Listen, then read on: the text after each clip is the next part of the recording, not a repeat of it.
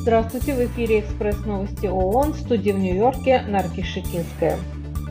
Агентство ООН в понедельник заявили о том, что гуманитарные работники в Газе крайне ограничены в передвижении, а доступ на север сектора полностью заблокирован. По данным ООН, менее чем за сутки в выходные в Газе как минимум 316 человек были убиты и 664 ранены. Также погибли два израильских солдата. Около двух миллионов человек в настоящее время проживают на юге анклава после приказа об эвакуации с севера.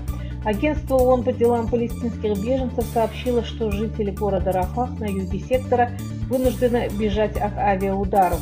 В воскресенье израильские военные выделили район, охватывающий около 20% города Хан-Юнис, для немедленной эвакуации.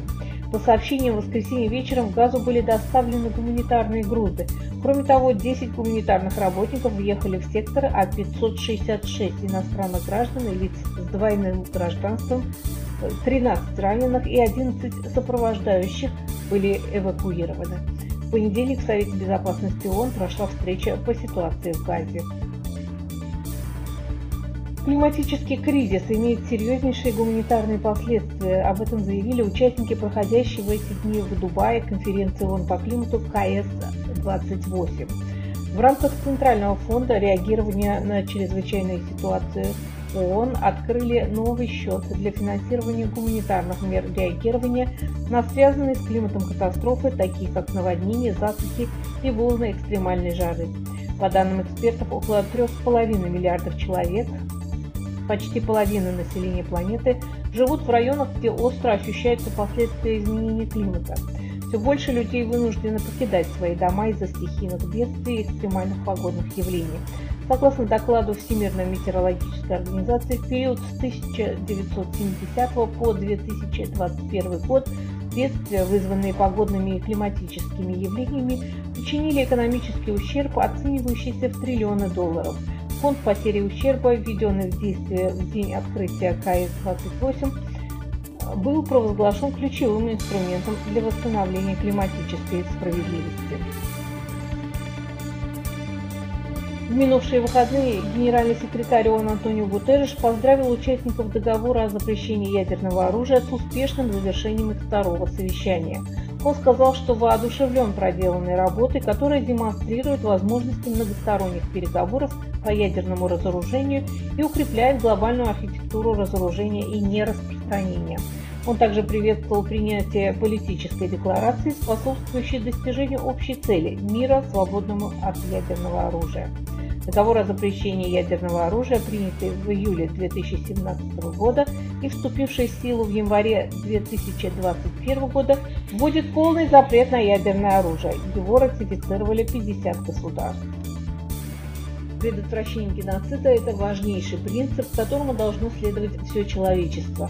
Об этом в понедельник напомнил главный правозащитник ООН Фолькер Тюрк на заседании Совета по правам человека, посвященном 75-й годовщине принятия Конвенции о предупреждении преступлений геноцида и наказании за него. Конвенция требует от всех государств действий по предотвращению геноцида и наказанию за него. Тюрк призвал все страны, еще не ратифицировавшие конвенцию или не присоединившиеся к ней, сделать это в первоочередном порядке. По его словам, предотвращение имеет ключевое значение. Геноцид является кульминацией подстрекающих к насилию идеологии и политики, а также нарушений прав и дискриминации. Вторая важнейшая часть Конвенции – подотчетность обеспечивает правосудие и привлечение к ответственности.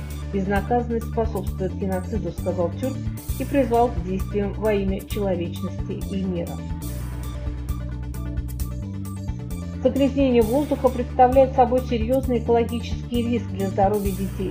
В 2019 году в 52 странах Европы и Центральной Азии от причин, связанных с загрязнением воздуха, погибли более 5800 детей и подростков, еще больше столкнулись с опасными последствиями для здоровья и развития, включая несмертельные заболевания, госпитализацию и инвалидность. Существует устойчивая взаимосвязь между воздействием загрязненного воздуха в раннем возрасте и состоянием здоровья впоследствии. Загрязнение воздуха дисперсными частицами в Европе и Центральной Азии в основном обусловлено использованием ископаемого топлива, причем особенно пагубно на здоровье детей отражается использование каменного угля. 2024 год в ООН провозгласили Международным годом верблюдовых. В этом было объявлено в понедельник на церемонии в Риме, где расположен основной офис продовольственной и сельскохозяйственной организации. Верблюдовые являются основным источником средств к существованию для миллионов домохозяйств, проживающих в неблагоприятных условиях в более чем 90 странах и особенно для коренных народов и местных общин. Это были экспресс-новости ООН. Всего вам доброго!